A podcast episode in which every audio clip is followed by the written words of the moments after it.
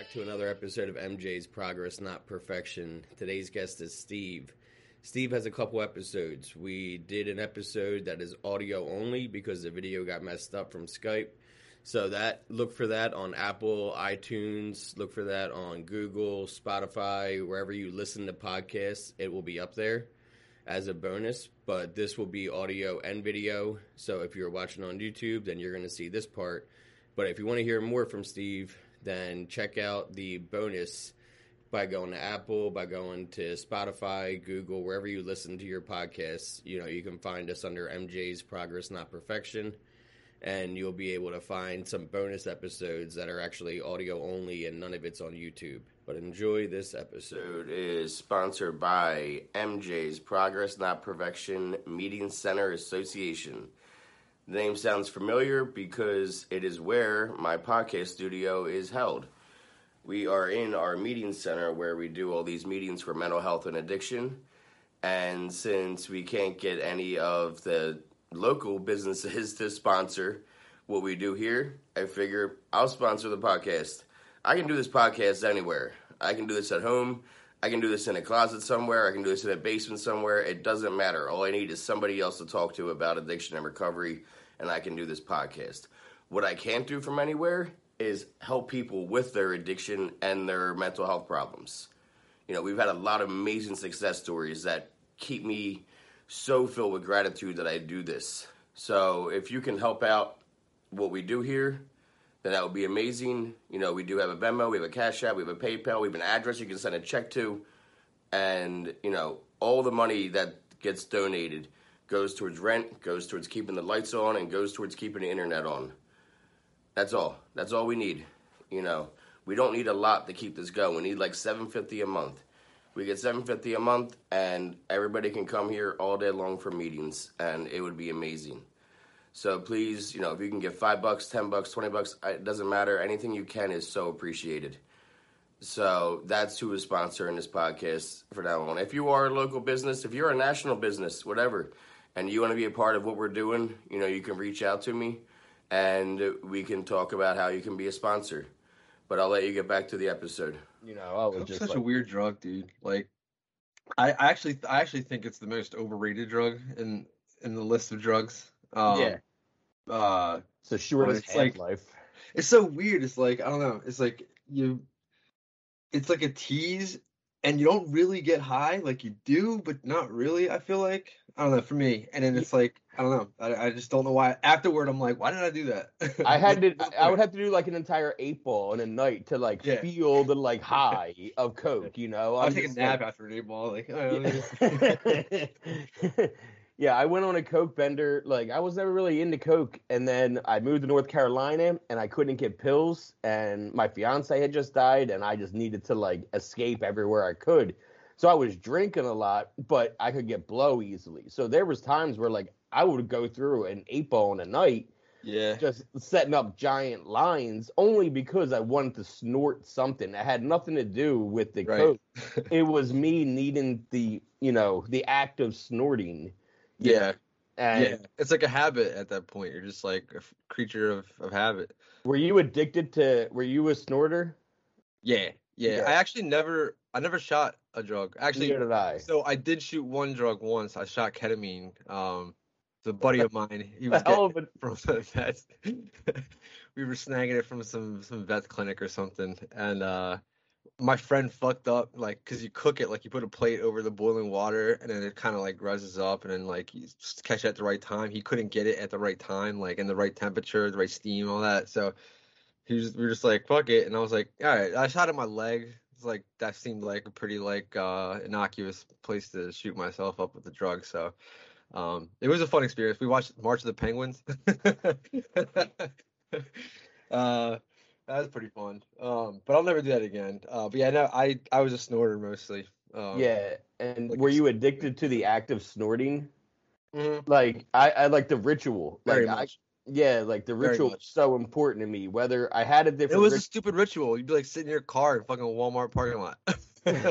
no but i had different rituals depending on where i was you know what i mean because like you when you do pills so much you find different like i'm either doing them in my car or doing them at home right those are the Yeah. two places and at home it's set up like with the dresser and the whole thing, and you have like a whole every everything is in a certain spot, and you go. But in my car, it was always, you know, I don't know about you, but like I used full size straws in my car, you know, because I full size straws. The straws. yeah, Oh, and okay. so like I broke all my CDs. You know what I mean? over the the thing where like you, you would bend it and then bite it and then snort it? My buddy did that, and I couldn't get into that. Like he tried showing it to me, and like, cause I think it was cause one time we I was with him and he did that, and then my other friend who was driving hit a pothole, it was like boop, and then it just went like all over.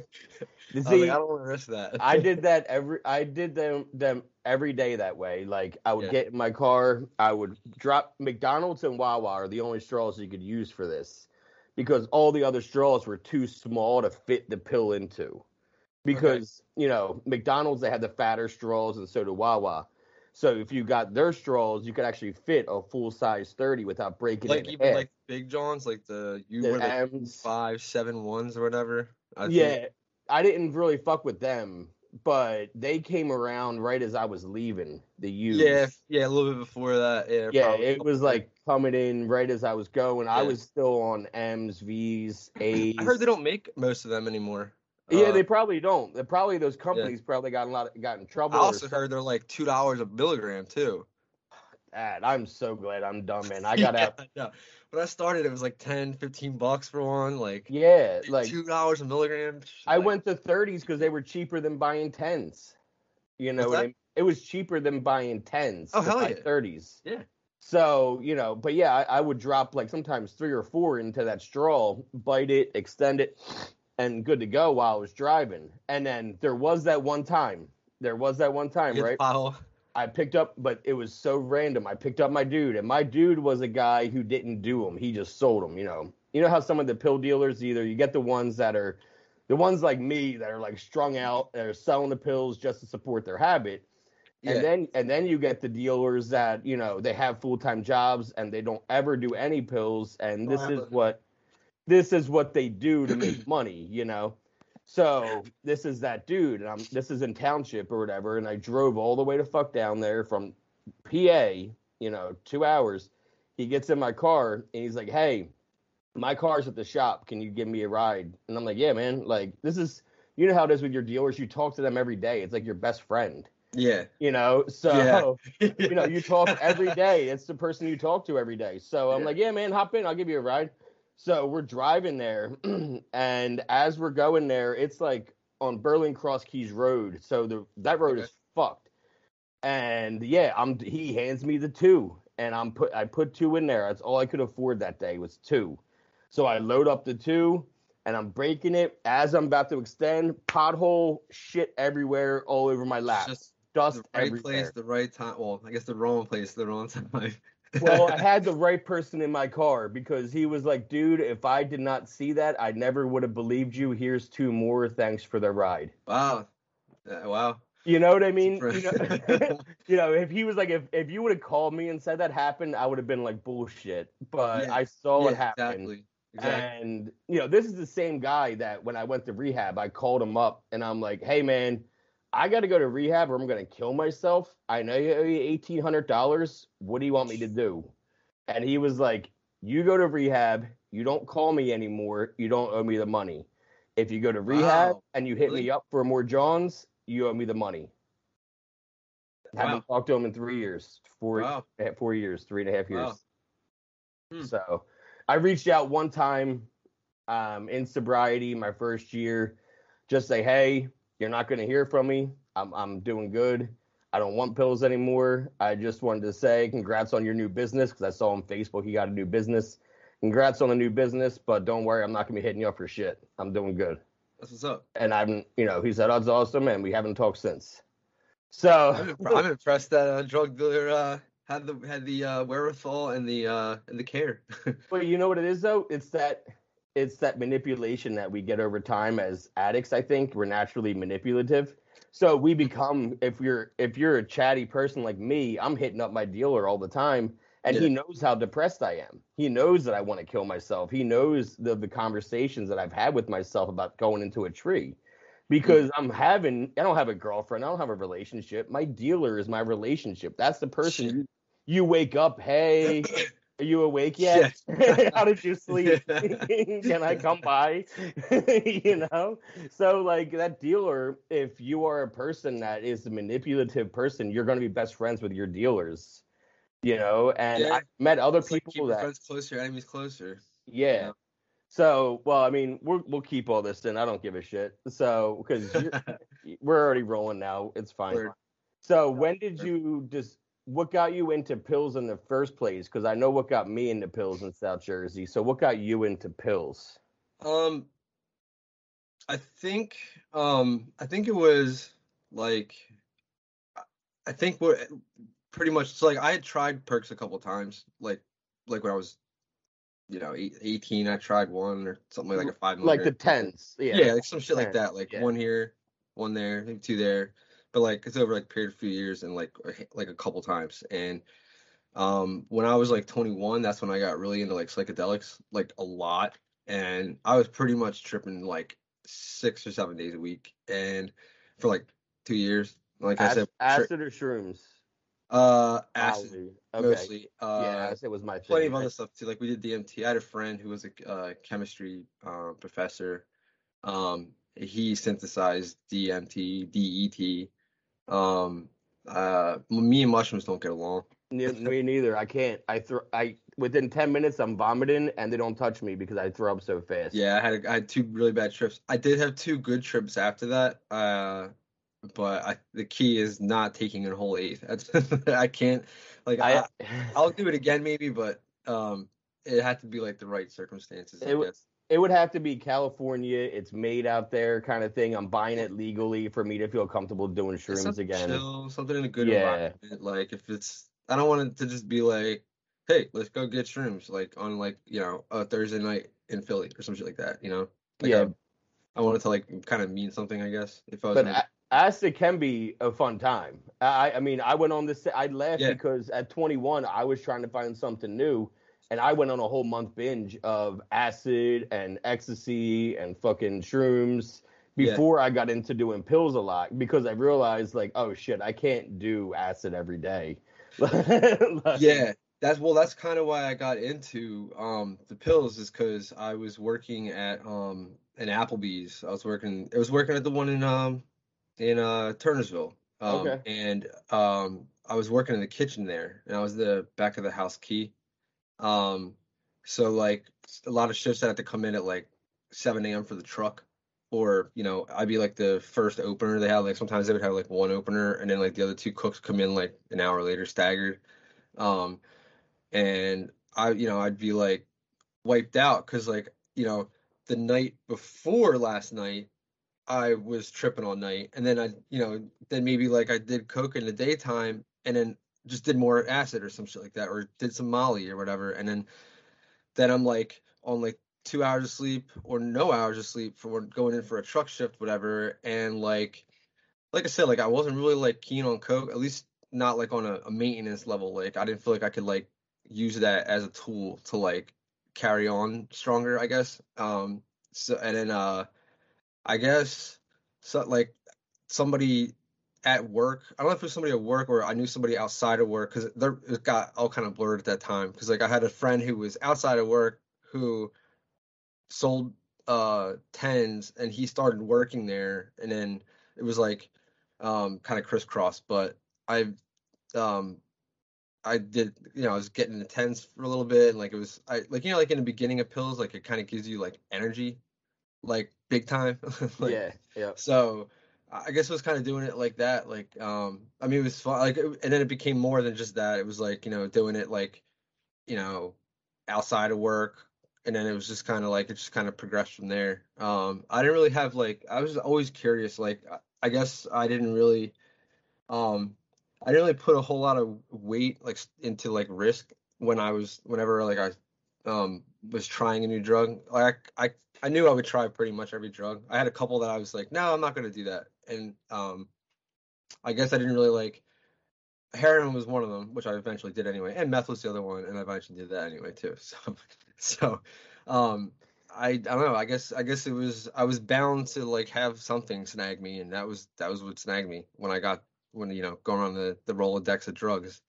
Um, Which and then is it's, easy then it's just like the habit thing, you know. Yeah. I guess just you just kind of keep going with it because it's like I don't know, you just get used to it. Especially and i think that we're also like the product of like that south jersey where it's so easy to like Yeah. drive by and see somebody real quick you know Yeah. like hey i'm gonna swing through real quick you know Yeah, the real quick is something that you can't say in a lot of places you know Yeah. and that's something that i learned living all over the fucking place is that i couldn't say i'm gonna swing through real quick when i was in massachusetts it was a 38 square mile town the Yeah. with the population of fucking mount ephraim you know 8000 people so like a real quick was a scene about 45 minutes you know and and then i got to drive all the way back in jersey you can pretty much all right where am i going to go all right i can see blah blah blah on the way or i can see this dude on this way Yeah. i can see that dude on if that you go, way it's like it's like I lived in Blackwood. If if I was going to Cherry Hill, Deptford, um, Runnemede, or Lindenwold, whatever, it, or Atco, like everything's like in twenty, like less twenty minutes or less, pretty much. You know,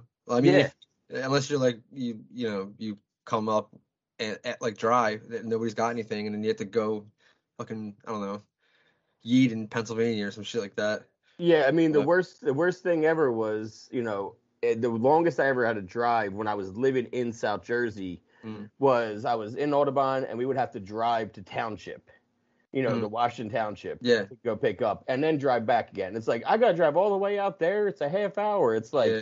It's to- like I a used to- sometimes I luxury. get like because I work in over there, so like I would get done work and like I would you know something happen like maybe something fall through or later on in the night you know I need I want more drugs so I I'd drive back to work or like you know somewhere else in Washington Township and like so I'm going back and forth between Washington Township and Blackwood somewhere else like all the fucking time for Were a you- good couple years there. Were you in parking lots a lot? Like I found myself sitting in a lot of parking lots. Yeah, I remember. Right. Uh, I remember uh, this like park like I would parking. I would park up a lot, and then I would like sit there and like listen to music, and I just like I'd be sitting there for like a couple hours probably, Yeah. and I wouldn't even like realize. Uh, that's probably like why I'm late for shit all the time now.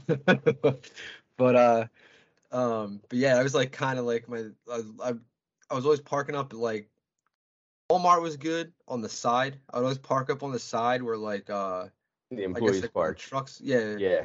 um, uh, and Wawas. And then I remember this one time I was at this Wawa, the one uh right by um uh you know like the Outback is there in Turnersville. Um, I, I used to go to that Wawa a lot and wait to go down to my dude where yeah, the one that's got like, was two like, entrances and shit. Like you know, Yeah. the one in the back. yeah, So like I parked out front of there one time, and it was like two in the morning, I guess.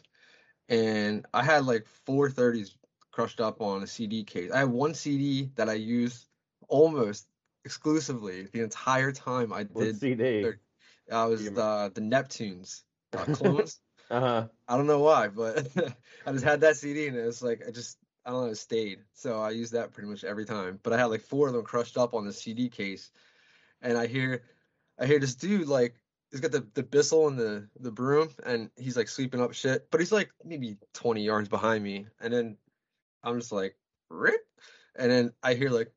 and my shoulder, and this guy's like two feet from my car, just like looking right at me. he didn't give a fuck though. He's just shaking his head. Yeah. funny. yeah. It's like I got kind of.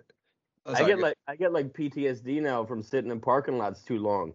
Like I remember on my one year anniversary, I was in LA and I was like visiting people. I was waiting for my buddy to get done work, and I had like I was just sitting around, and I was trying to find something to do. You know what I mean? And I started getting anxious, and I said fuck it, and I hopped on the next plane back to Philly Damn. because I was sitting in a parking lot for like two hours, and it was one year clean and sober, and I would just like Shit. starting to look around and I'm like, I never even sat in this parking lot, and yet I feel like I've sat in this parking lot for a hundred.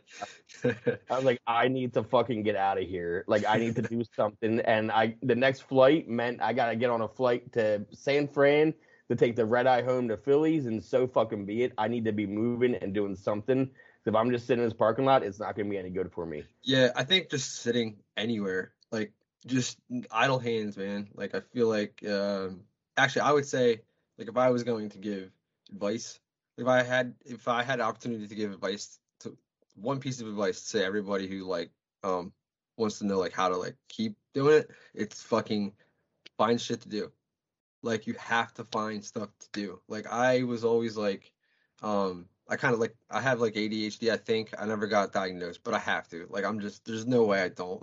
Yeah. and uh, it's like really hard for me to focus and stuff, and I get distracted a lot because because like one thing will interest me, but then so does that, and then so does that, and I'm like I'm pulled over here, and I but I also like that trips me up because I'm like you know like I don't, I'm not I'm not actually putting my my I'm not focusing my energy and my thoughts anywhere specifically. So it's like I'm not really getting anything done. So like um it was like once I started to like actually like do shit, like that's when I would like was like, okay, like I feel I felt like really like solid, like rock fucking solid, you know what I mean? I Yeah. think uh I think everybody needs to get something to do. And like whatever it is, even if it's just a hobby. episode is sponsored by MJ's Progress Not Perfection Meeting Center Association. The name sounds familiar because it is where my podcast studio is held. We are in our meeting center where we do all these meetings for mental health and addiction.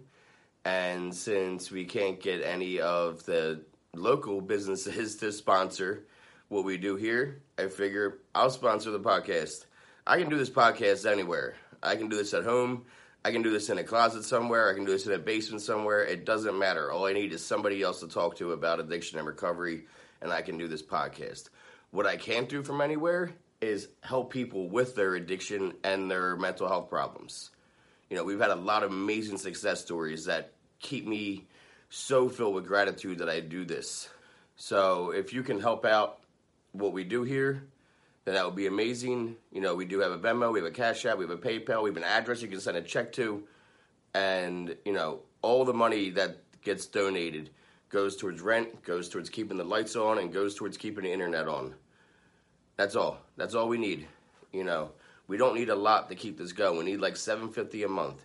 We get seven fifty a month, and everybody can come here all day long for meetings, and it would be amazing.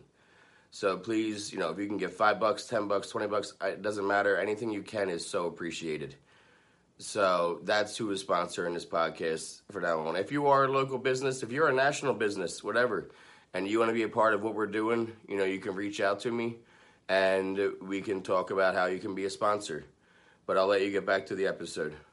stability financially maybe um but any anything that's going to keep you occupied something that you love to do because um because when you sit around and you don't have shit to do like you know you find things to do and like and if it's not something good it's something bad Yeah, even if it's fucking model trains. You know Yeah. what I mean? Like actually model trains are pretty fucking cool yeah, just do something because you're Yeah. absolutely right. Like even as like I go to meetings and I know you're not a meeting person, you know what I mean? We all different recoveries and that's the point.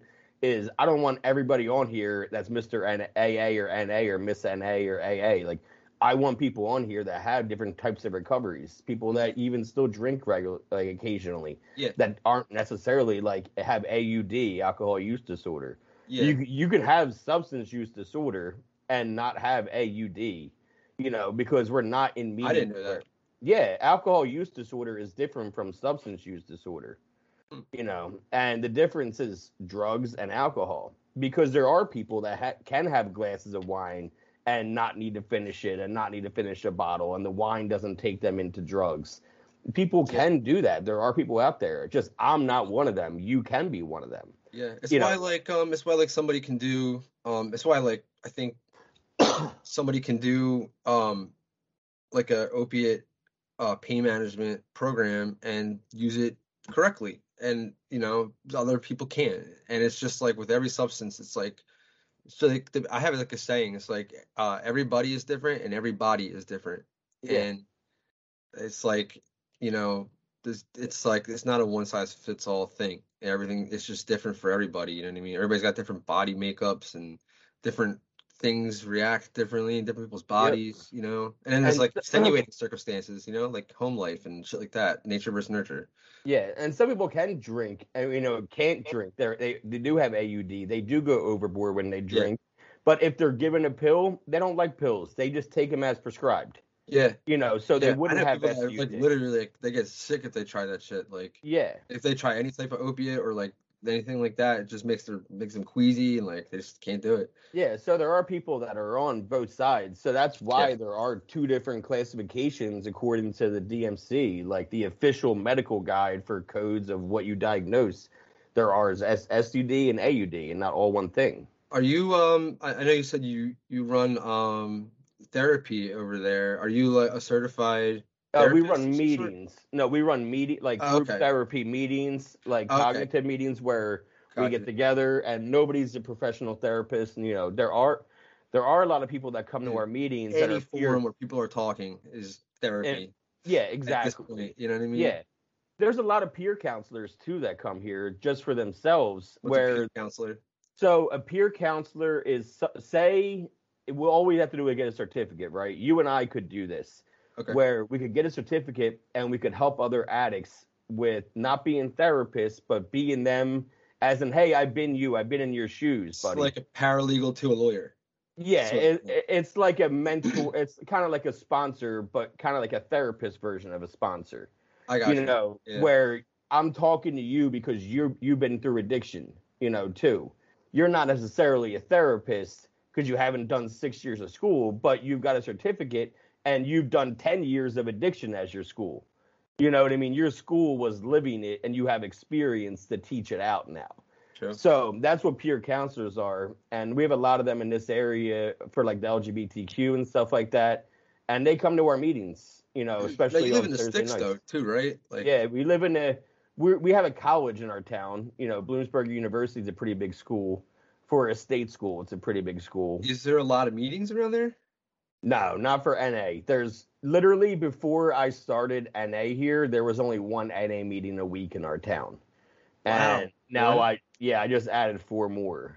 Um so yeah, Was there's there only need? The yeah, yeah, there's there's literally houses exploding all the time in the paper from meth labs. Oh shit. Oh, Yeah. a big thing up there. Huge. Yeah, Yeah. like I Um, have a, truck drivers probably, right? well, not even that. It's just that it's easiest to like make. You know, Yeah, you can If make you want to do a clandestine meth lab, you want to do it somewhere in, in you know the boonies. I the guess. fucking yeah. I mean, you can literally make it anywhere, as opposed to you know, weed. You need the right kind of ground. Sometimes you need a whole big set. Like you can literally make meth anywhere, and that's I why. neighbor. I had a neighbor uh, growing up. Didn't find this out till I was like 18. My mom told me because I, I, I was a kid. It's like um, there's a, a a son and a daughter. The son was like close to my age, and the daughter was a little bit older. And then uh, the mom and the dad. And for like years, I didn't see the dad. And I so like um, I I just casually asked my mom one day we were off front, and I didn't you know I didn't see him. It, it occurred to me so. And she was like, "Yeah, like he, uh, you didn't hear about him?" I'm like, "No, like what?" She's like, "He was, he's in, been in jail for the last like seven or eight years. Uh, he got 15 years for, uh, he got caught with a meth lab in Philly, like in a, like a, a South Philly row home. Like, could you imagine if some shit happened there? Like, that's The whole just- block would have exploded.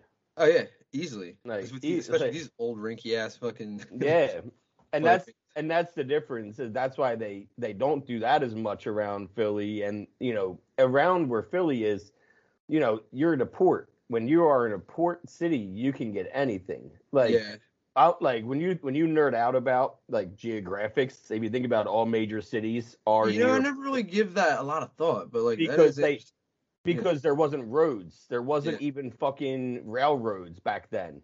yeah, So to to have your city build up the way that it did in the 1800s, you had to have access for a ship yeah, to come to port, and if you did not, then you're not going to be a big city. So all major cities do have a river or a port of some sort because they didn't become a major city for nothing. They became a Right. major city from getting all their shit and all. That's how they got railroads. yeah. They brought all that through the port. Mm. So, and it's still to this day, it's a huge deal with bringing in drugs because Yeah. they smuggle in so many drugs from all over the place. Um, there was a girl on here that her boyfriend was like a high up, high ranking dude for a gang, and she wouldn't get into which one, but in Camden. But he ran a lot of shit in Camden for years, and she was saying how much they had to go to the port all the time. That's where you know they would get shit from. You know I Yeah. It would be They had- delivered. they had two really big cocaine busts recently. There was one I think last month, and then there was another one from like maybe like a year, year and a half ago. I think. Camden's doing a lot better ever since they decided, like, hey, we need to fire the entire police force. Yeah, I actually got a big argument with somebody on Twitter about that because he was like, you know, he's like, um, uh, what what do they call it, community policing. I'm like, he's like, you know, community pol- policing doesn't work. It goes by their statistics. Da, da, da. I'm like, but like, wh- whether it's them reporting the statistics or some some other agency, a third like a an outside agency Yeah. reporting, you know, how many homicides there are, it's still going to be this many people died, this many people got shot. So what do you mean? And it's like a drastic, drastic change. It's like something like, um, I think they went from 61, like their highest one was like, uh, it was like in 19, it was like in the early 90s, I think, 93, I want to say. It was like their highest level ever of, of homicides. Like, and then now they're like, it was like 60 something, I think 61, I think, in a year. And then, um, they're, they're down to like 20, I think. It's so now. much better. It's ever Yeah. since, well, because the You cops didn't hear shit about them during um all the riots. Like they were quiet, and actually there was a, a march where it was like police and the, the community like where they walked together. with them. Yeah. Yep. yeah. Yeah. it was very impressive. And it has a lot to do with what the county sheriffs do instead of like when you you were city cops, the, the city cops were in the town and doing shady shit with the people they were supposed to be, you know, arresting.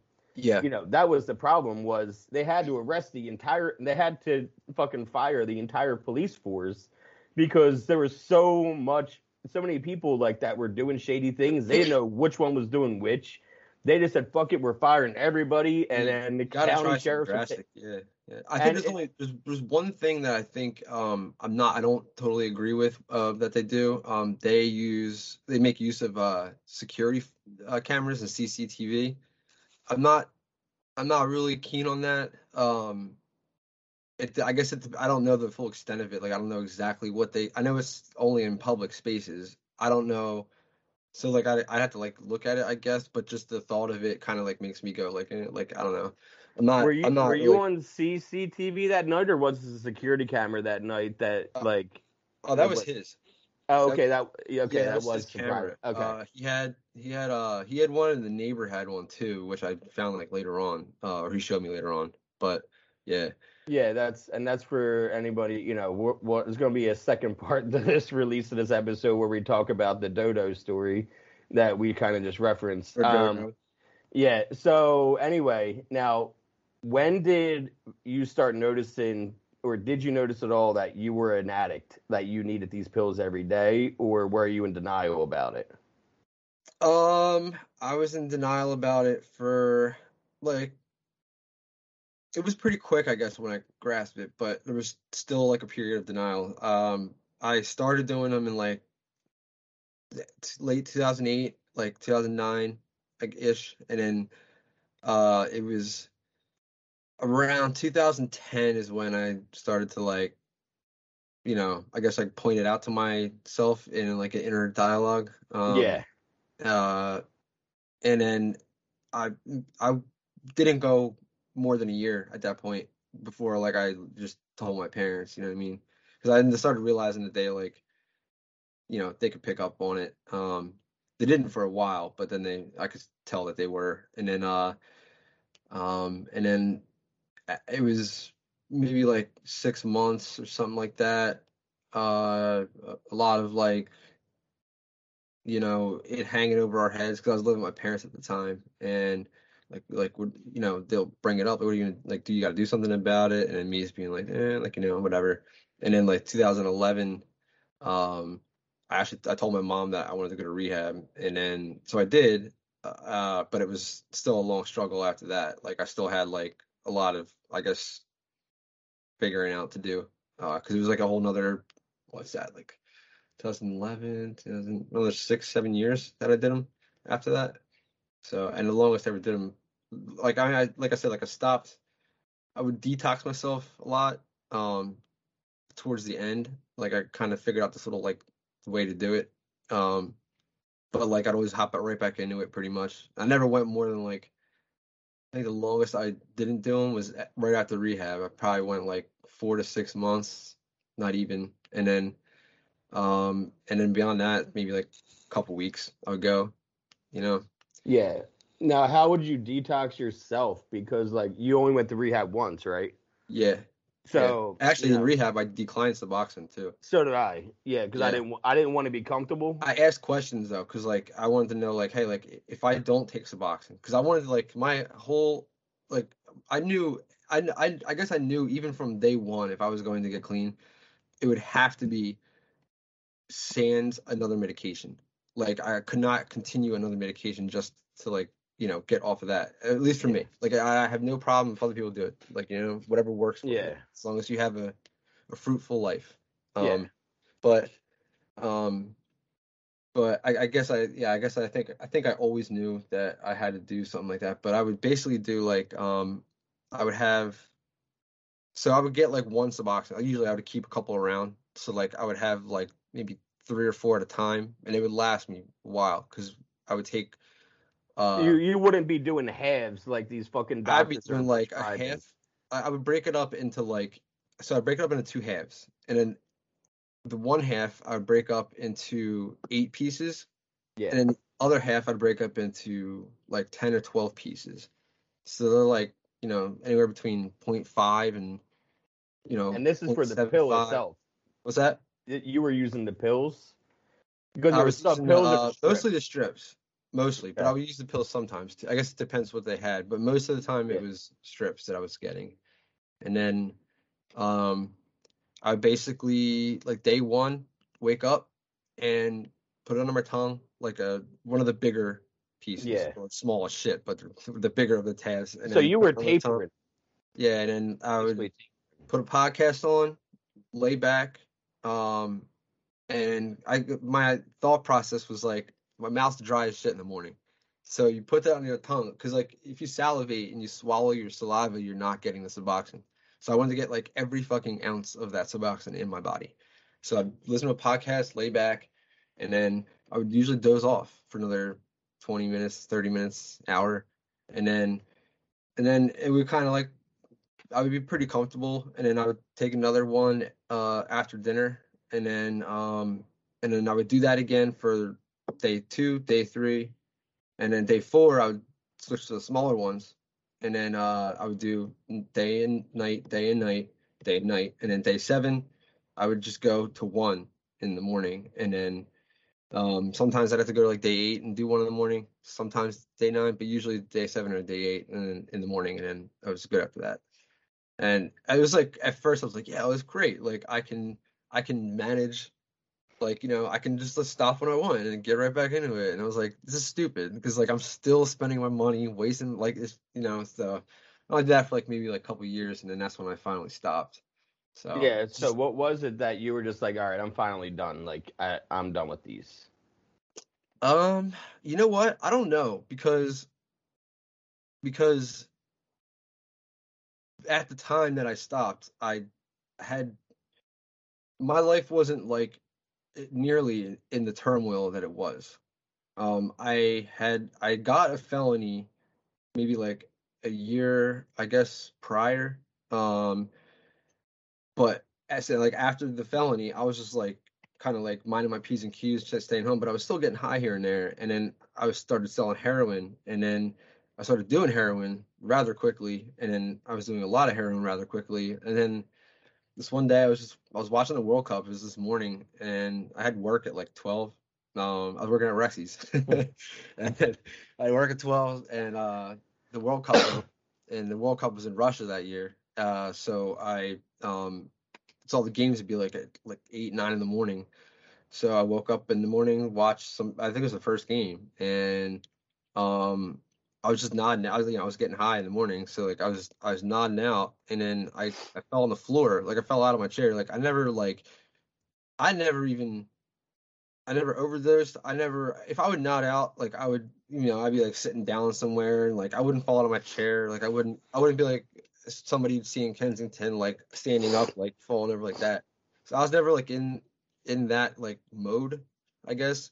And I think I don't know. I, I don't know what went- through my head at that moment, but like I was on that floor and then like I kind of got up and I was just like I sat back down and I was just like I don't know. I, something came over me and I was just like I'm I'm fucking done with this shit. And then I I uh I texted a couple people at work and I was like, hey, like you know I need some shifts covered this week. I'm I need to be out. Like, and then um Cole Hill got me and then uh I think a couple people knew like they figured it. Like my one buddy worked there. He obviously he knew. Um, and uh, yeah, I spent eight days in my bedroom. Uh, it was the worst eight days of my life. uh, it was, dude, heroin withdrawal is ten times worse than Percocet withdrawal. Did you I- ever? Did you ever? No, that was I. I knew I was an addict a month in, and I had that kind of inner dialogue. I've talked about in other episodes that inner that inner dialogue saved my life because it lasted me ten years of doing pills, but it also kept me from doing heroin at all because I knew that I was an mm-hmm. addict early on, and I said to myself, "You're gonna be fine as long as you don't do heroin because you're gonna lose control if you do heroin, and you can control this." So it was good I don't it think wasn't. anybody. I don't think like I feel like eh, no matter what, like I don't feel like anybody has any idea how out of control, how little control they have over heroin. Just like because I think it's like eighty percent of bags of heroin you buy is not heroin. Yeah. It's like fentanyl and then like a bunch of fentanyl analogs and like or some crazy fucking you know test chemical that's you know barely on the DEA's watch list. You know. yeah, yeah. Um. So how the so you get through that eight days and you're just like, all right, now I'm fucking done. Like I'm good. Yeah, I don't know. I, it was so weird. Like I don't know, cause like there wasn't like a profound thing that happened to me, and um, I just kind of did it, and then I, I don't know. I had I I knew I, I didn't have like a distinct thought about it, but looking, I guess in retrospect, I, I had a, an air of confidence that time. Like I don't know what it was. Something just felt different, and I. I think I just really was just over it, I guess. You know? Now, Like- what was what was your felony for? Can I ask about that? Uh burglary. Burglary, and that was Yeah. driven by pills or heroin. Uh I was doing pills at the time. Okay. Yeah, the heroin came after the um well actually was it after that? Yeah, it was like right after it is when I got into the heroin. so like, what right were you doing that you catch a felony felony with pills then? Because like I've I- gotten pills, and you know. I uh I had a friend um who I was staying with at the time. Uh, I was homeless at the time. Um and he was supposed to go to Mexico or something with his dad. Um and they something happened where he missed his flight. So my friend like just didn't go on the trip. I think his dad did though, and then he um he used his dad's house uh for like laundry and stuff like that so like um he was going he wanted to, he asked me because i i drove at the time and he didn't and he asked if we wanted to, go there to uh do some laundry. So we did. And then um he randomly brought out this giant uh water jug of change. And he he was like yeah he's like you ever take change from your parents? I'm like yeah. Um and he's like uh so he's like, let's, let's take a little handful. So he took a handful, I took a handful, and that was that. And then when we got back to the house later at night, I think it was that night or the, the next night, but I took the house key from his keys and I went over to the house and I took like half the change jar. I don't know why I just take the whole change jar, but um Yeah. What did you it, do like, with it it was change? like I had to like pour out half of it. It Yeah. was like a big jug. So like I had to pour out half of it. And it would have been like a lot quieter if I just picked up the jug and just put it in the car. But yeah. no. But yeah, so um uh I guess his dad his dad realized it and it was me or the other uh, kid and um I I confessed to it like right away pretty much. I don't know why. I I don't know why I do half the shit I do, but yeah, I was just like um yeah, I was like I did it. Well, you probably didn't think it was a felony to take change. Well, it What was made, was it over five hundred dollars or some shit? Uh, so actually, you know what I found out? Um, I found out when one of my other charges, um, I had um, were stealing a cell phone. Like I was trying to steal, I was selling a stolen cell phone, and I found out that um, if there's like a I think it's like 300 bucks. I think it might have changed though, but if it's um if the item of value that you stole is over a certain amount, it's uh considered um a criminal offense and then uh if it's under, it's a misdemeanor. But the value goes off whatever that person says it's valued at. So if you have an $800 iPhone, right? And it's year old and you and it gets stolen and um, they find the guy and say like okay and the cops will call you like hey like, what was this? How much was it worth? If you sit there and say 800 bucks it's 800 bucks. If they say it's worth 100 bucks it's worth 100 bucks you know? Like it's totally up to them um, so they had a couple times where they they actually like the one guy didn't want to press charges. He was just like no he's like i guess i guess he like i don't know he was pretty cool about it but the other time um, I was under as well, so they were two misdemeanors. Um, and then uh, and then this was I don't know how much I forget how much it was. I think, but it was like it was like right above it. Like it wasn't even. It was like maybe a couple hundred bucks, maybe three hundred bucks, something like that. You take uh, Xanax too? What's that? Did you do Xanax too? Uh, I never really um that wasn't really my thing. Because uh, Xanax always made me steal. I always would yeah. steal shit when I was on Xanax. I would never really steal like Everybody I know destroyed shit. I, I think I'd rather. I think I'd rather have somebody steal from me than destroy my house. like here, take fifty bucks. Don't break everything. yeah, just leave everything how it is. Yeah. So, so now you you cop to that, and what was your charge end up being for that? Since you admitted to it, mm, like so it was I, was, I was charged with third degree, third degree, um, uh, third degree felony burglary, and then I um, I pled it down to fourth degree, and then they had another charge which got uh, there was another I forget what the other charge was, but they took that off. But yeah, so it was like a fourth. I didn't serve any time. Yeah. Um, I swear they throw charges just to see what'll stick by the time they get to court. You know what I mean? Pretty like, much, yeah. I I was. It's funny. Uh, you know how like they're making weed. Um, so like they're expunging like records pretty much. Yeah. Yeah. So I was not able to go through. They have like a. It's like a. I forget the term is in Jersey. It's like a deferment program. I um, was part of it. Yeah. Um. Uh, something with an M, like meditate mediation or some kind yeah, of something like that. It's like it's it's it it's like that thing where like they you, it like takes a, it away. Not really a charge, but like as long as you do behavior, I got like not there. When I I stole like four grand worth of jewelry once, right? When I was on Xanax, when I was house sitting, and it was down like an ACO, and I was house sitting, and I don't remember any of this, but I stole a bunch of my old boss's wife's jewelry, and I went to the closest pawn shop and sold it. And still, like I said, I don't remember any of this shit because of Xanax. Um, but when I got charged, um, you know, it what sucked is they arrested me in Audubon. They drove all the way down to Audubon to arrest me at my house, and I had to I get. They couldn't. Oh well, I guess the charge. They came with the cop. They came with the cop, the Audubon cop, gotcha. and it knocked on my door. And then they had to take me for processing all the way down to ACO. So I had to get handcuffed and driven back. You know, I was in the back of the car, handcuffed for 45 minutes for that ride down Whitehorse Pike. You know, all yeah, the way. Yeah, because Audubon. I'm thinking. I was. Yeah. Like, I'm thinking no, from my place. Minute ride. Like, yeah. like maybe half hour. Like nope, 40 minutes, 45.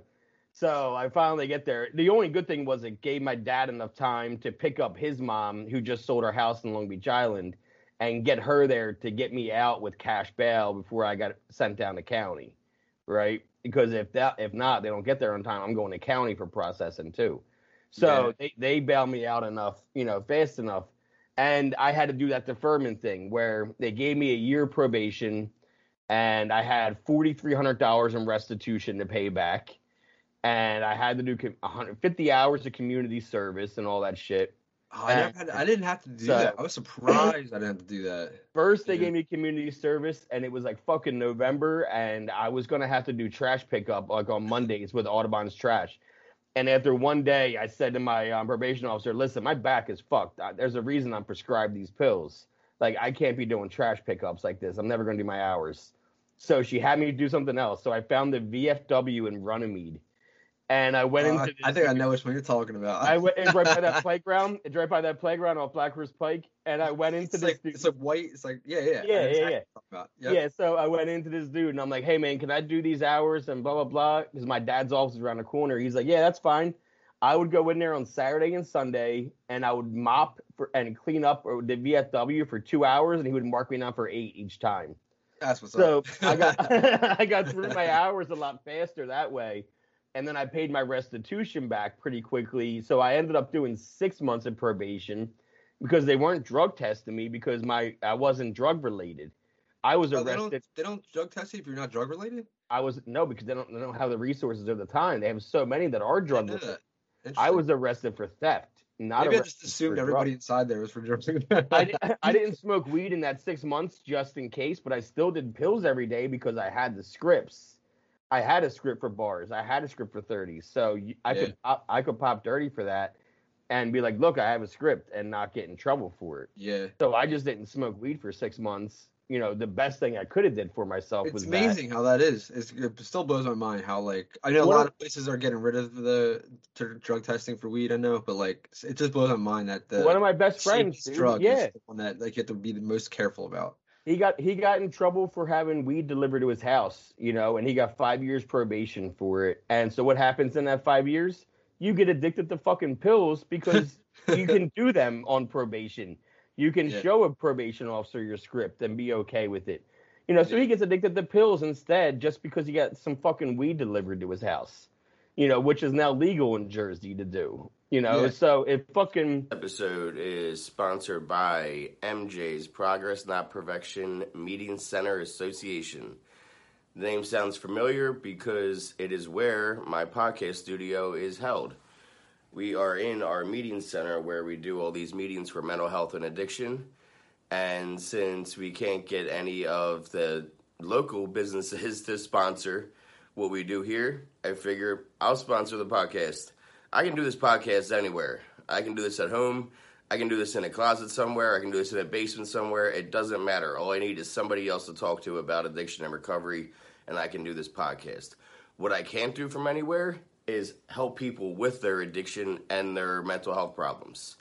You know, we've had a lot of amazing success stories that keep me so filled with gratitude that I do this.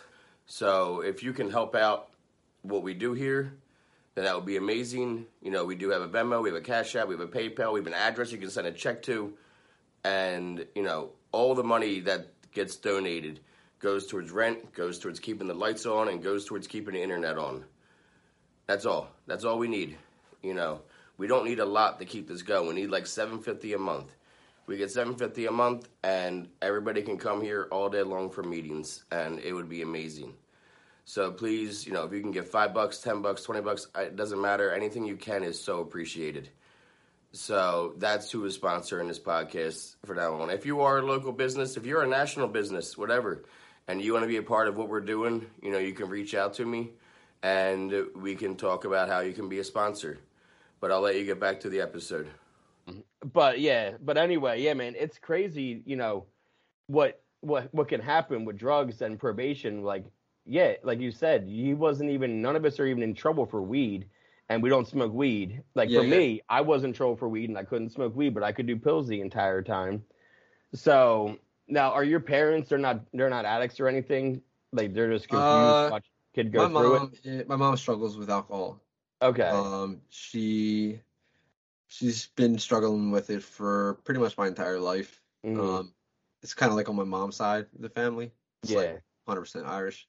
Yeah. So That makes sense. yeah, um, I don't know. I mean, I, I think that really has like a correlation to it. My dad's side doesn't have anybody who has any type of substance problem.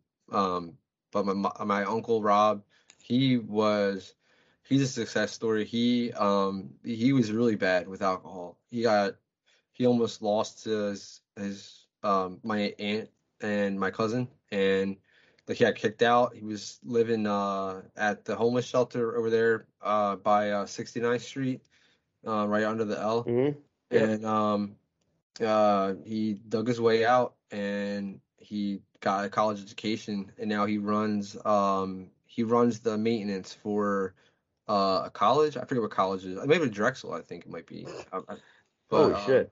yeah, uh, but yeah, he does he does uh does really well now. Um, he he actually does the meetings. He's a meeting guy, um, and I think he is a regular speaker. Um, he's a really quiet guy otherwise. Um, but I I I think uh, I I heard that he does speak a lot. Um, I never been to a meeting that he goes to or anything like that, but um, but my mom struggles with alcohol still. She is much better. Like you know, I like I guess she's been like not as um lethargic, I guess. I mean, there is a lot of stuff going on in my parents' lives right now. Like they just retired, they moved to Delaware. Um Delaware is just like one giant interstate rest I stop. know. It's like I it's like the whole state. It's like an interstate rest It- stop. It's like uh, so It really is. weird. It's so weird. It's like underdeveloped, and it's the first state that's ever been here. I know. but uh but yeah uh um it's i for a little while I- like that was kind of like a, a thing with with me for a while because i was getting pissed off that like you know everybody's like focusing the energy on me and like w- like why me and not her and then it took a while to realize like it's you know i got what whatever i got to do it can't have anything it has nothing to do with with my mom or yeah. whatever other interaction like you know i'm i got to do me and then you know everything else will hopefully come into place. And Yeah. like you know i would try t- and even after that like i would try to like convince my brother and sister or my dad like you know let you know maybe we should try to push her to do this that a third. Um and they weren't too keen on it for a while. They're more keen now um because of like a lot of different circumstances and whatever. Um but i i'm kind of like i've kind of like resigned to that like i'm i'm i don't think uh i don't like i i want her to go to rehab and i want her i just want her to be happy i want her to like be like like have a, a nice rest of her life i guess and like Yeah. I, I feel like there's more for her and she doesn't realize it i think she's just so like it's just it's It's Hard. a habit. she's been It's- doing it for like fucking 30 50 yeah. years, 40 years, whatever. And like my grandpa, he was an alcoholic too. and He was diabetic. He actually had his leg amputated because of it. And my mom is an alcoholic and a diabetic. And and she still continues to do it. And and you know, I've made men you know, all of us in the family have made a mention of it to her at least once at some point in the past.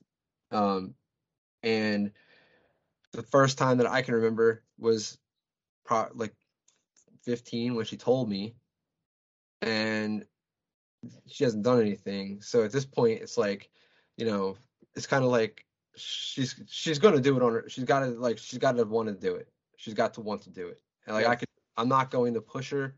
Um, I know like I know they're like my brother and sister are starting to get to like they're like they're starting to push her. My sister said something to her the other day about like she flipped out about something. Um, but I'm like I we kind of flip flopped. Like I'm now I'm like, you know I Are don't. you the have- youngest of three? I'm the oldest. I'm You're the oldest. 37. and Okay, I I'm the- I'm the oldest of three. 34, And a sister who's 32, I think. We're pretty. Yeah, I'm 35. My brother's 32. My sister's 26. You know what I mean? Okay. Like we're three and nine years apart. But I'm the oldest of three, also. So Yeah, I think I yeah. think that's just like I was the guinea pig. yeah, yeah. And they get it right by the time they get down there. You know, like Yeah. for me, like I, I was the addict alcoholic. My brother, he's good. And my sister, she's the best out of all three of us. You know, they just they got it right. In the 80s, they didn't know what the fuck they were doing. They were just figuring their shit out, bro. That's what I learned as being a parent now. Like, man, I'm, I'm Googling shit for my seven year old. I'm like, man, how do my parents do this shit? you know?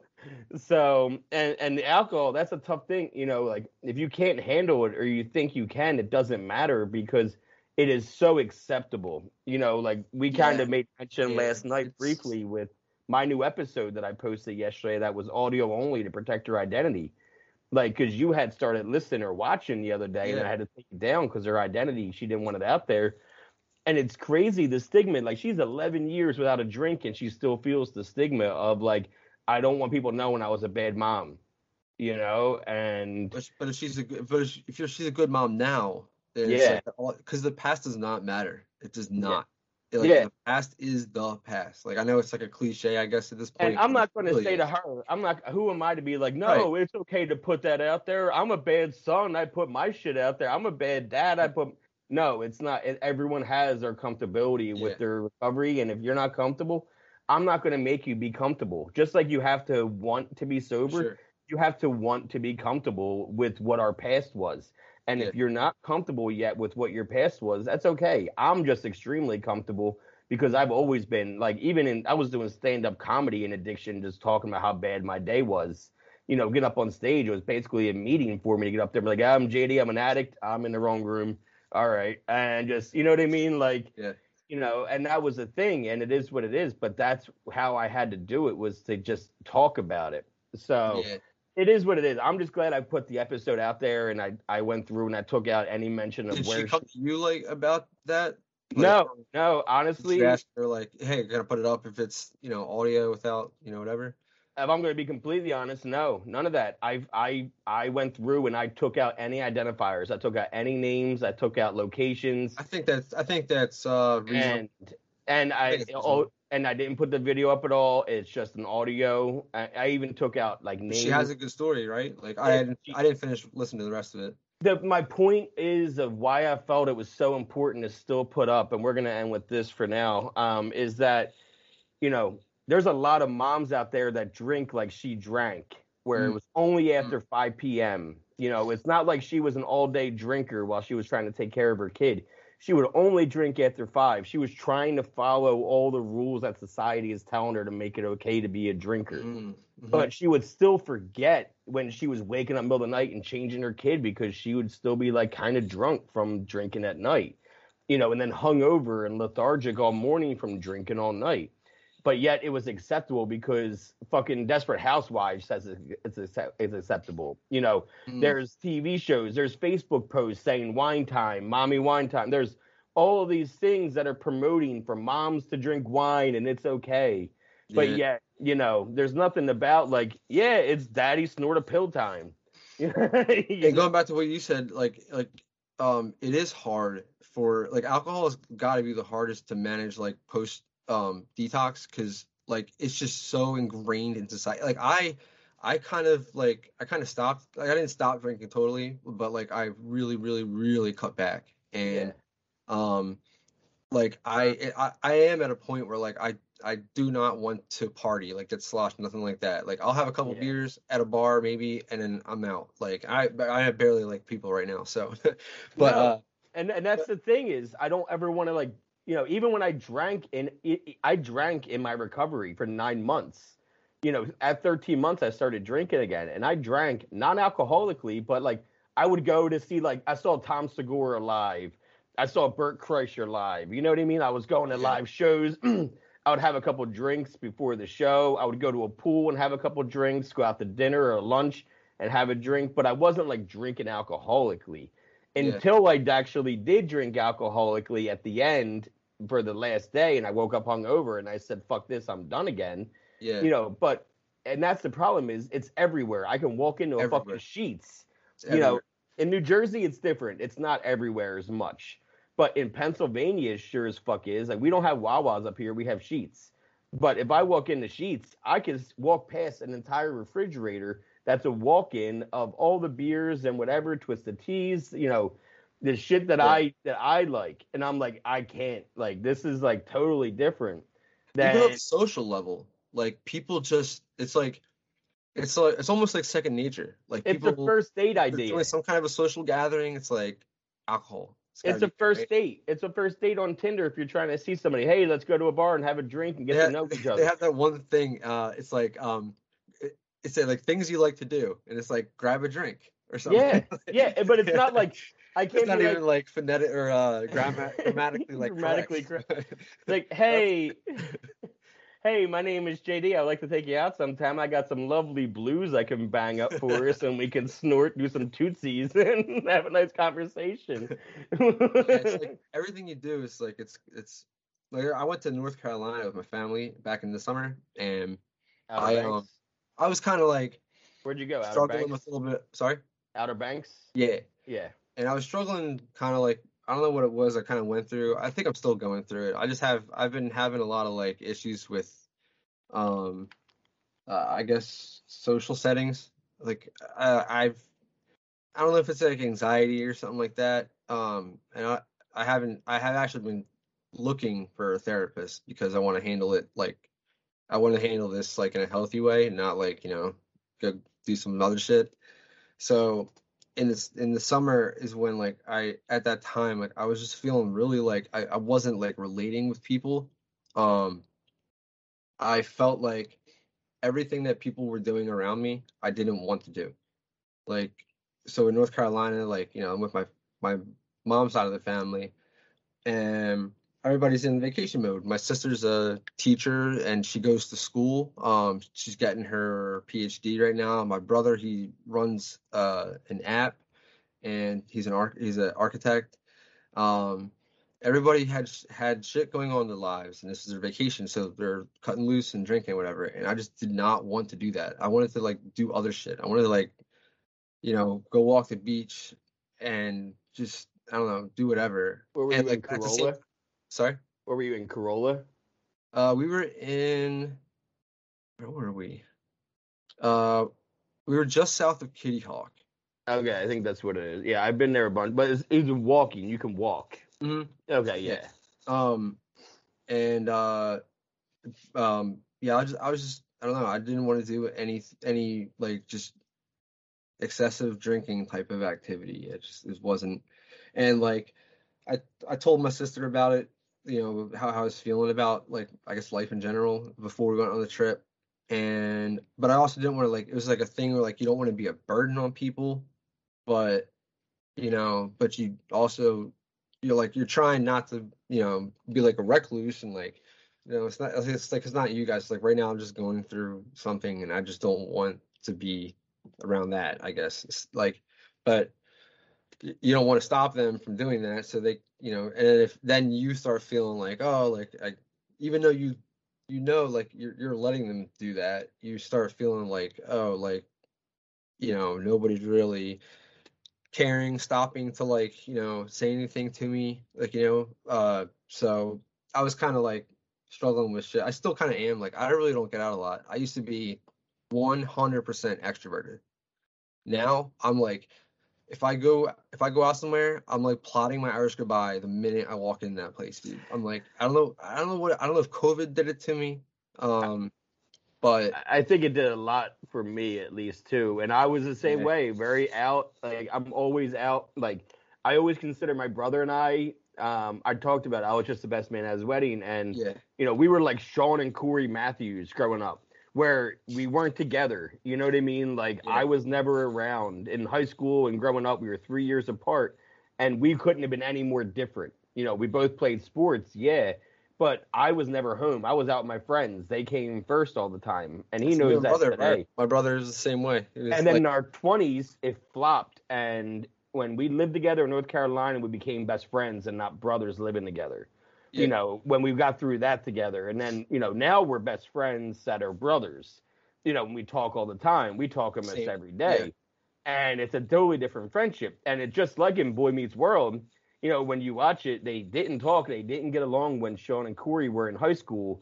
But then when you go to the college years episodes and they're roommates, they're best friends. yeah And I felt the same thing happened my brother and I, where you could relate to them differently, where you actually want them around because at that point we push all of our friends because our friends are the ones getting us high.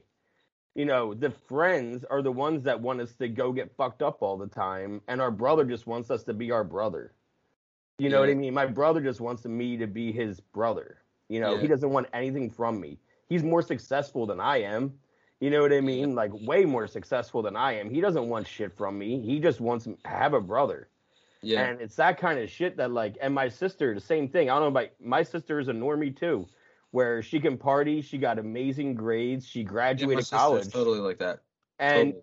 the crazy thing is that you just mentioned Outer Banks. Um, when I went to rehab, my sister was graduating college, and I was going to have to miss her graduation and miss the Outer Banks trip to celebrate the graduation. And I called her like you know, almost in tears to be like, sorry, but like I got to go to rehab. And then she started bawling, crying, which made me upset. And then she was like, no, no, no, I'm not, I'm not upset. I'm, I, I don't care if you're not my fucking thing. I need you to get sober. I'm so happy. Like, I, and she was crying out of happiness. And that's kind of when it hit me like, okay, I am doing the right thing. Like, I had a big showcase that night, a punchline um, for new comics um, for Philly's Funniest and Okay. it was the top 20 new comics in Philly. And if you win, then you get a write up and all that shit. I didn't even show up. Um, I didn't even call them. I didn't anything because I was afraid. I didn't think I was going to win, but I was afraid I was going to win.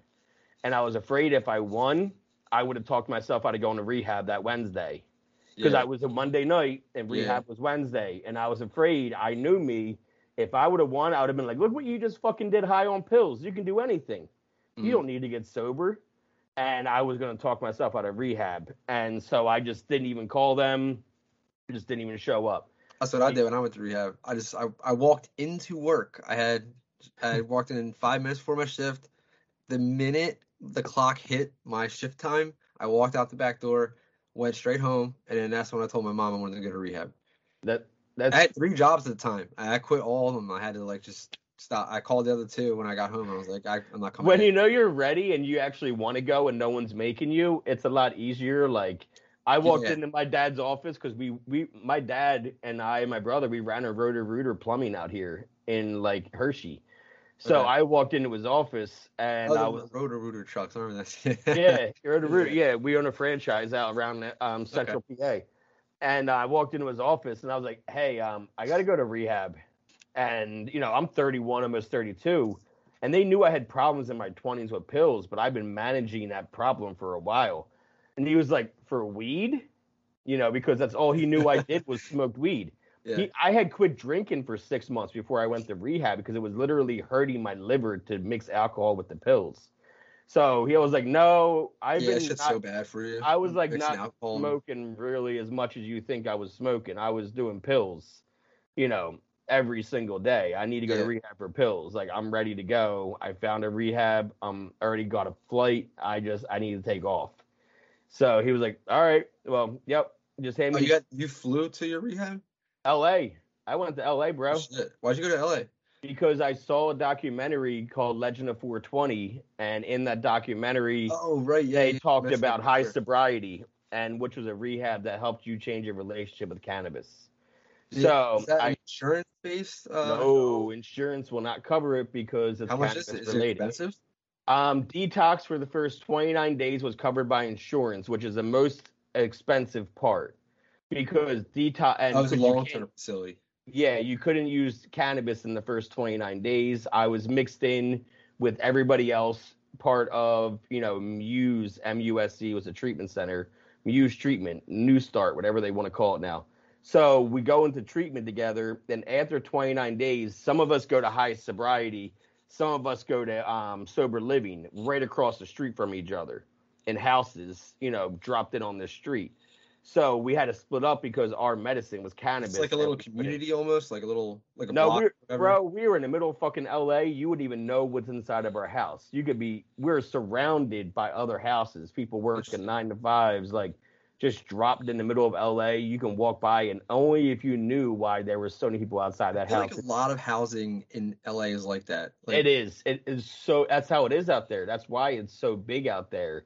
Is because you know they are just dropping rehabs and houses everywhere. So even my detox was in a fucking house. You know what I mean? Where you wouldn't even. I, I pulled up with the dude picking up from the airport. I'm like, where the fuck are we? He was like, he was like, this is your detox. I'm like, this is the house. He was like, welcome home. You know, like, and but that's what it was. Was 29 days, and that was all covered through insurance. When I went to rehab, when I went to sober living, I had to pay 1500 out of pocket a month for rent, and then IOP. That's not was, too bad. it's not. An IOP was covered through insurance. So they would charge my insurance for the intensive outpatient that I had to go to, and then I would I would have to pay rent. Fifteen hundred dollars a month in LA. I thought you were gonna say some astronomical number. No, no, ten thousand dollars or some shit. Nope. Like, it wasn't that bad, It- and it was so fucking worth it. I lived in Culver City. I could walk most places. where's Culver? Culver City's on the west side. Um, it's about a 20 minute drive to West Hollywood. Um, It's kind of like 10, 15 minutes from Santa Monica. So it Okay. is along the ocean side. It's the west side of LA. So it's a lot nicer too. Like it would be nice, like in the 60s in the morning, wear a hoodie while you're smoking your morning cigarette. You know what I mean? Like I Yeah. fucking loved the morning times in LA. Wake up, walk down to 7 Eleven, and Yeah, I'll see, grab my yeah. cigarettes and my monster and all that. And we weren't allowed to I have. went out there recently for the first time, and Oh, actually, really? Yeah, and actually, it was funny that week was like the first time my brother ever saw hail in LA. It was like raining half the time. Did your brother live in LA? Yeah, he moved out there like eight years ago. It was the first time I saw him actually. Um, chick tickets were like a hundred bucks. Yeah. I was Yeah, like, fuck it. I'm like, I'm going to LA. Yeah, it's not that expensive to fly to LAX. You know what I mean? Yeah, Especially if you yeah. do it in advance from Philly to another, LAX. um, There was another airport he mentioned that he said that it, um Burbank. it's closer to him, no, not Burbank. I want to say it was Santa Santa Monica. Maybe. Oh, okay. There is Santa Monica. Yeah. It's like a little, it's like a tiny uh airport, like only Yep. maybe like only. Is that where he is? Santa Monica? He is in Laguna Niguel. Oh, okay. Okay. It's like maybe a half an hour south of LA. Yeah, towards Malibu, I think. Yeah, maybe. Maybe. Yeah. It's in Orange County. Okay, yeah. Yeah. Uh, he's like there was a lot of like people from Orange County in rehab. What's that? Orange County had a lot of people in rehab with me. Oh, I bet. Yeah, Orange Orange County and um what was the other fucking um Ventura maybe? Something with a B too. There was a lot of fucking the meth out there is crazy. You know what I mean? The, and a lot of the drugs are crazy. It's coming straight from Mexico through Tijuana, right through the Yeah. border down there. So got COVID in Mexico. Uh, on on New Year's Eve. holy he, went, shit. he went to a rave party at in um in uh uh I think it was in Cozumel. No, not Cozumel. Um, uh, there's a, a, a, city like I guess it's like a port city, and it brings you to like Oh yeah, yeah, yeah, yeah. I forget the name of yeah. it. Um, but he got it there. He's like a, he's uh he's been traveling a lot, and he went to some rave party down there and then got COVID. I was like, I'm like, yeah. you would, man, you would. it happens. I, I'm lucky I skirt it by. Um, like Yeah, I, I might have gotten it for all the fuck I know. Well, um, but I don't you know. have a moment where you felt sick? Well, yeah, and on top of that, but my kid had it, and my kid, you know, was a fucking seven year old. We're talking about. He doesn't know how to cover his mouth when he's coughing or sneezing or fucking burping. You know, he's a seven year old, and his dad gave it to him, and then he brought it into our house from his dad. and- Okay. Somehow, my wife and I, we got tested twice, did not test positive for COVID. did you our get ki- the um? Was it the test? It's like the Oh. antibodies test that tells you if you it had was it. no, not yet. No, Okay. we got the fucking swab up the nose. I haven't gotten any tests. Um, So you haven't been tested for COVID at all? no, I Yeah. haven't been sick at all. Yeah. Um, I I, I, I, was I had, like I said, I haven't really been getting out. So like, I had my feel like- gallbladder removed in June, dude. Like because of no, because of um pills. Because Oh. of um oh. all the years of throwing up bile, right? All the years I was because you know how it is when you're withdrawing. Like when you're when you would withdraw when you threw up, it was bile, right? Well, actually, what's funny is when, so all the times I withdrew on Percocets, I never once threw up. When I was withdrawing off heroin, uh, I was throwing up to the point I was for four days straight. I threw And- up to the it point where I was- was throwing. I was, you know, it was like dry. was- It was bile. But when you and when I say bile, I mean it feels like mucus is coming out, right? Yeah, Yeah, yeah, yeah. So that's bile, and bile is stored in your gallbladder, and it helps Like process. and and shit. Like, yeah, it's yeah, yeah, supposed know to break down food and all that. Yeah. So oh. the problem is, I was withdrawing like that for nine years, so I always threw up like that, and so mm. my gallbladder stopped functioning after a while, and I didn't know that even in sobriety, and then eventually it shut down in sobriety, and now to the point That's where surprising. How long were you sober when that happened? Three years, three years with no pills when that That's happened. crazy. Like Yeah. I would think that it would. two at years when symptoms started showing, and then a whole year of testing. Did they not regenerate? Like they don't like your body doesn't fight anything back? They like- just took it out. It, and when they took it out, they also saw that I'm missing a ton of stomach lining where the gallbladder is Jesus. because the bile that I was throwing up started so violent. away. Like yeah. Yeah. So now I don't have a lot of stomach tissue, like in my stomach where my gallbladder is under my chest. And so I had this nerve that when I cough, it rubs up against the back of my stomach because there's no tissue to protect. So did it hurt every time you cough? It hurts every time I cough to this day. And there's nothing I can do about it for the rest of my life. Nothing. And nothing. Um, they gave me a pill for it, and I barely take them because they're small and circular and blue, and I don't trust them. Um, you know, it's a fucking thing. you know. yeah, and so I don't like to take them if I don't have to, but sometimes I have to when the pain gets so bad. Damn. Um, they're it's called like Desipramine or some shit like that is the name of the pill. It's for it's for nerves. Um, okay. but yeah, it, it sucks, and it is what it is, and I'm kind of stuck like that, you know. for the and that's why I don't smoke weed too. That's why I just use the edibles and I don't smoke because smoking makes you cough. True. So if I rip a Sure. bong, m- I'm in so much pain from coughing. Yeah. So yeah, Yeah. that's that's why That it is what it It is. is what it is. it gave me a chance to change my relationship with it and now i don't smoke at all you know now i just use the you know the edibles and uh, you know Is there any type of like, can you like exercise and maybe like fortify that area or something? Like I don't know how I, don't know anything no about no stuff, not th- so not that i know of so far all i They keep said hearing that is, it's just going to be like that. It's yep just, is what it is and that, just that- it's living on- crazy that it went, you went three years before it actually like Well, turned. Like it's that's weird. two years two years before i started getting symptoms and then it was a whole year of testing Odd. i wow. was getting tested all the time That means it just kept degenerating. It just kept. it, it just kept getting worse and worse Yeah. Yep That's that's strange. Uh, Yeah, but either way, I'm here now. Um, even though they shot me with a bunch of fentanyl when I told them not to. wait, And- what? Yeah, when I when I went in for that surgery, I was like, "You listen, you can't give me any opioids." Like, and they're like, "Okay, we're the doctors." I said, "No, but really, you can't." And then I woke up and I immediately knew I was high. And I said to my wife and the nurse, like, "I'm high." They're they're like, "No, that's anesthesia." I said, "No, this is opiates. I know what I'm feeling." And then the doctor like strolled by and he's like, "Oh, sorry about that. You looked uncomfortable, so we had to shoot you a couple times with fentanyl and once with Dilaudid." That's I'm like, got to be a lawsuit. I'm like, do you know what the fuck's gonna happen to me? They're like, you said you haven't done pills in three years. I said I haven't. They're like, you're gonna be fine then. Outpatient procedure, bro. As soon as I walk into the parking lot, I start going in the withdrawal. I threw up for 18 straight hours. I had four incisions in my stomach. I had to hold a pillow to my stomach every time I threw up because I was throwing up so much in withdrawal. I went into Jesus. immediate withdrawal. Yeah, Really? it fucking sucked. Yeah. Wow. Yep. So I can't do opiates anymore. That's what I learned that day. Yeah. and it is what it is. Again. And thank you for coming on. I'm gonna have you on Yeah. another time. Um, especially if you want to do my sports one and talk sports movies with me. Absolutely. Do you, I know you like sports. Do you follow A2D Radio?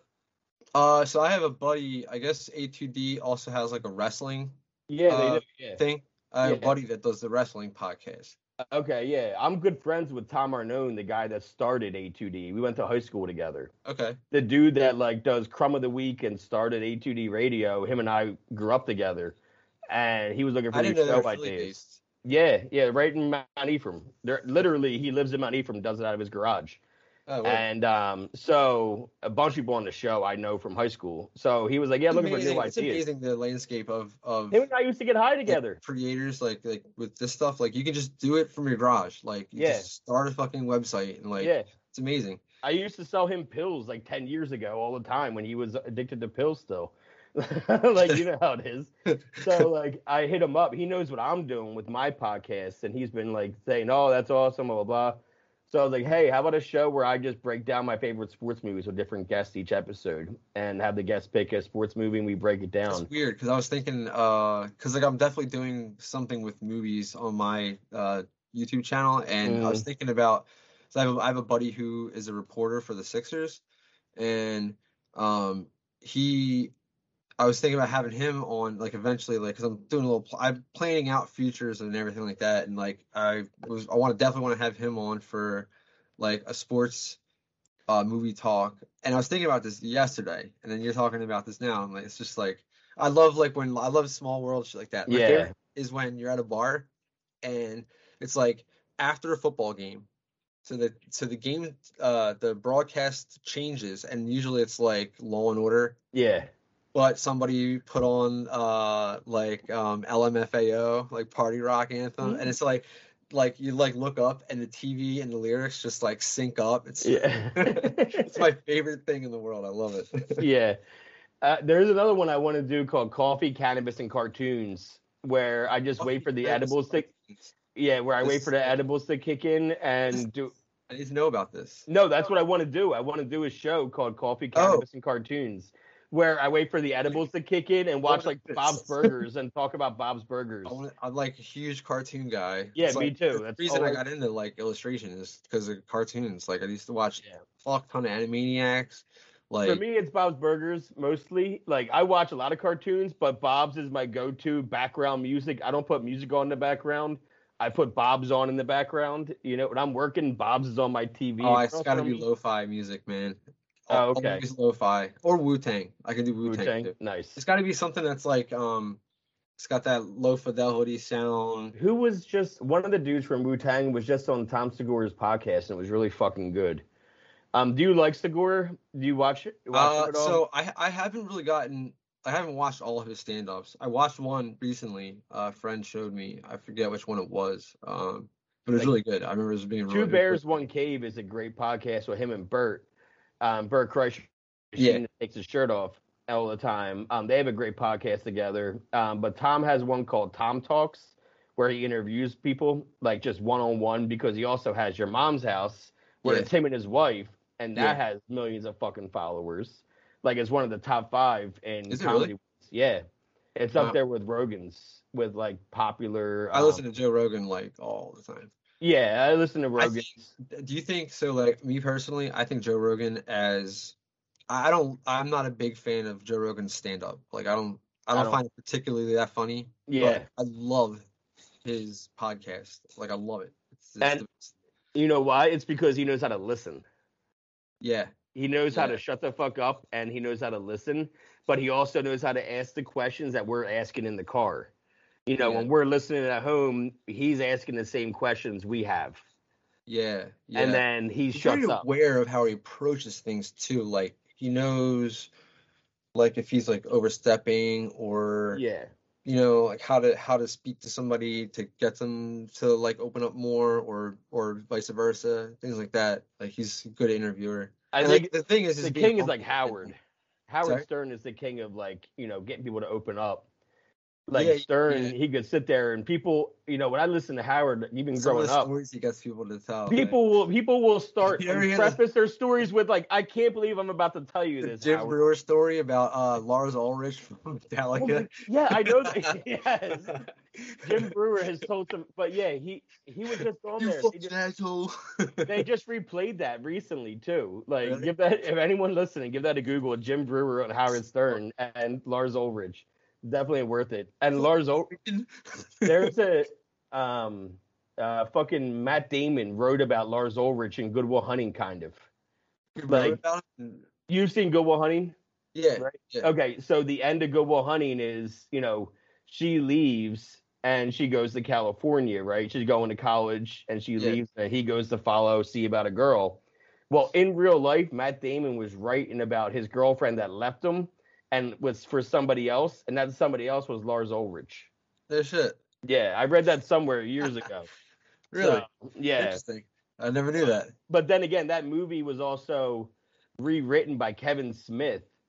That movie was not going to be made from Matt Damon and Ben Affleck writing it. You know how like you watch Kevin Smith movies like Jay and Silent Bob Strike Back and all that?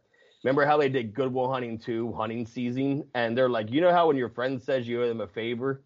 And because Ben Affleck and Matt Damon were in, you know, Jay and Silent Bob Strike Back, Yeah. the sequel. Well, the favor that they owed him that they owed him was he rewrote Good Will Hunting for them, and that's how they were able to sell it. They weren't able to sell I their didn't know that either And Ben Affleck, who- me movie stuff Ben Good stuff. Affleck was good friends with Kevin Smith from doing Mallrats and shit, right? Yeah, Doing those yeah. movies. He said to his buddy, who was a writer, "Hey, take a look at my script for me." And is then Kevin he- Smith on the credits for he's, he's in the special thanks, and then they uh, I was gonna and say, then like they thanked him. Like, and then they thanked him during their Academy Award speech because he fucking rewrote it and never Hmm. would have became a movie if he didn't do the rewrites. Interesting. So the favor that he uh, they owed him for Good Will Hunting 2 hunting season and Jay and Silent Bob was the favor of him rewriting Good Will Hunting for them to sell it. That's one of my favorite fucking movies. So Yeah. like, yeah, Cool. when I read that, I'm like, no wonder why I like this movie so much. I fucking love Kevin Smith movies. yeah. My yeah. writing, Clerks is like one of my all-time favorite comedies. It's top yeah, 10 easily. and not- that's I'm not too big on the, the newer ones, but and I haven't even seen the new Clerks three, but like you know the way he wrote in the '90s, like if if you were to read my first screenplay I wrote, um, you would say, did, did you like try to be Kevin Smith? You know what I mean? Like the first screenplay I wrote was 10 years ago, and it was called Video Story about these two guys that worked at a video rental store, which is kind of similar, and they find love. You know what I mean? And that would be a good like like film to write now because There's it's no got, video like, a little bit of a like a nostalgic thing because like yeah, I still have no it. fucking video stores anywhere. I still have it somewhere. There's a lot of conversations. I started writing because of Quentin Tarantino, though. Yeah, Like he's the one I watched True Romance, and after I got done watching it, I'm like, I need to write movies. Like What's I need to write. Tarantino movie? True Romance, True Romance. and he didn't even direct it; he wrote it. Right. You know, my favorite one that he wrote and directed would probably be Inglourious Basterds. Wrote Yeah. and directed. Okay. Um, but I would say just straight wrote is True Romance. So what I'm really curious of is he wrote Natural Born Killers, right? The one of the biggest movies in the nines with Oliver Stone, but he hates it. He got his name taken off of the Yeah. credit. He yeah. refuses to write for other people because of what Oliver Stone did to his original script. And like so that makes me so curious. Like everyone loves that movie but him. It makes me very curious. Like I'm uh, what- indifferent what did. Tarantino write that Oliver Stone changed? And I want to see Tarantino's version. Yeah. You Yeah. know? I feel like I feel like um Tarantino's voice would be better suited for that movie than Oliver Stone's. a hundred percent. I mean, I Oliver Stone's like, meh. He does history biopics. You know what I mean? Like Yeah. think about like what he did in the 80s. Um, he did like Born on Fourth of July. He did um, fucking Wall That's a Street. good movie. I do He- like Born on the Fourth of July, although it's uh it's not um it doesn't have a lot of rewatch value. Like, no, I saw it once. yeah, really good. But like I don't know if I'm gonna be chomping at the bit to watch it again. he did a three part. That was part two of his three part thing for Vietnam. You know, part one was in that movie with Charlie Sheen. What's that fucking movie? uh. Platoon. Platoon. That was his first movie they did for. That was based on Oliver Stone in in Vietnam. That was based on his That's right. right, experiences. He's in Vietnam. So part two of his Vietnam was him doing Born on Fourth of July, and then he did like something else that was Vietnam related for another one. But think about it, I forget. He did like JFK. You know what I mean? In the Mm. '90s, you know, he was doing all these movies. He did W. did he know. do Bobby? I he might have. He does all historical ones. Like he's I think he might have done that. he's obsessed with doing historical shit and he even had a showtime series was breaking on the history of the united states so for, that.